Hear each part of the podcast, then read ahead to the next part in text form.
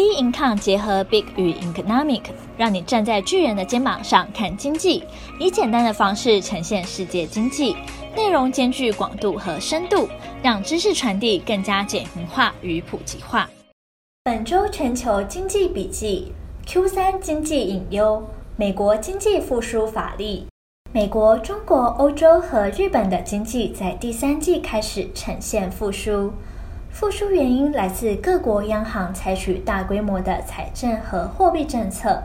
例如美国联准会采取无限期量化宽松政策，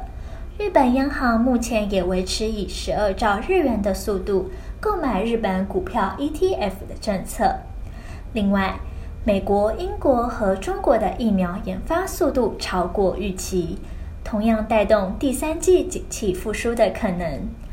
但面向光明的同时，另一边就是黑暗。全球市场同时也伴随着隐忧。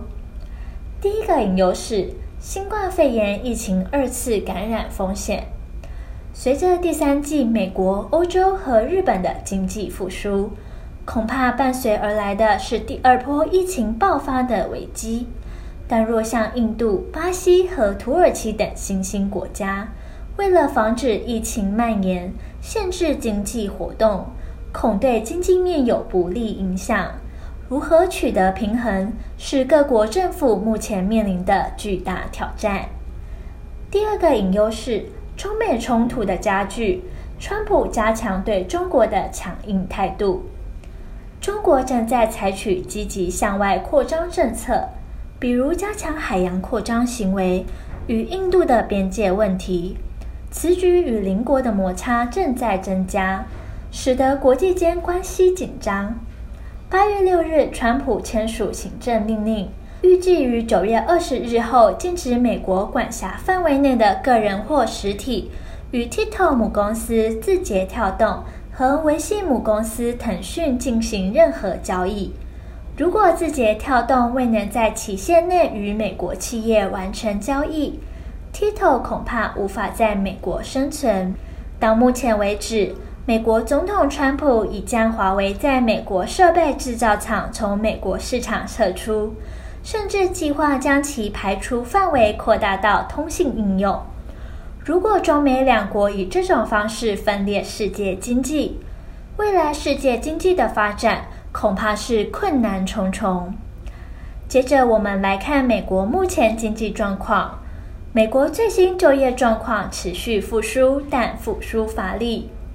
八月七日公布的七月就业统计数据显示，与六月相比，非农业就业人数增加一百七十六点三万，失业率下降一点一点至十点二 percent。尽管经济持续复苏，但复苏速度乏力。从第二季经济数据来看，四月非农就业人数较三月创纪录，减少了两千零七十八点七万人。尽管五月到七月开始增加，但这三个月仅增加了九百二十七点九万，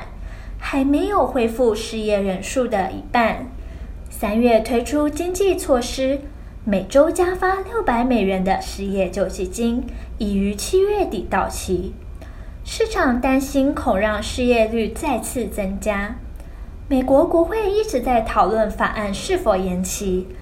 但是执政党和反对党到七月底前并未达成协议。而川普总统于八月八日公布了财政刺激方案，其中一项每周增加四百美元的失业救济金措施，虽然为经济放缓得到了解决方案。但有一种观点认为，这项总统令已让总统获得国会预算权的权利，因此还无法预见是否能顺利进行。另外，美国商务部八月五日宣布，六月份美国贸易逆差为五百零六点九五亿美元，较上月减少了七点五 percent。由于出口增长远远超过进口增长，所以赤字减少。另外，虽然出口增长九点四 percent，是一九九二年以来最高，六月进口增加四点七 percent，是自二零一五年三月以来最大增幅，但与去年年底相比，出口减少二十五点二 percent，进口减少十八点八 percent。从此能看出，在新冠肺炎疫情爆发后，目前全球贸易的复苏力道仍有限。美元部分则贬至两年三个月的低点。八月六日，欧元兑美元首度贬值至一欧元兑一点一九一美元，是自二零一八年五月以来首次最低水准。这次美元贬值的原因主要有三点：第一点，市场对欧洲重建基金渴望带动欧洲经济未来发展，因此欧元升值；第二点，人们对共和党与民主党间没有达成政策共识的担忧；第三点，美国新冠肺炎的感染人数远高于欧盟国家。目前从走势来看，欧元升值仍会持续。而本周经济关注重点为：美国将公布第二季 GDP，澳洲公布七月失业率，美国与德国公布消费者物价指数，以及中美关系的后续发展。并看本周全球经济笔记，我们下周见。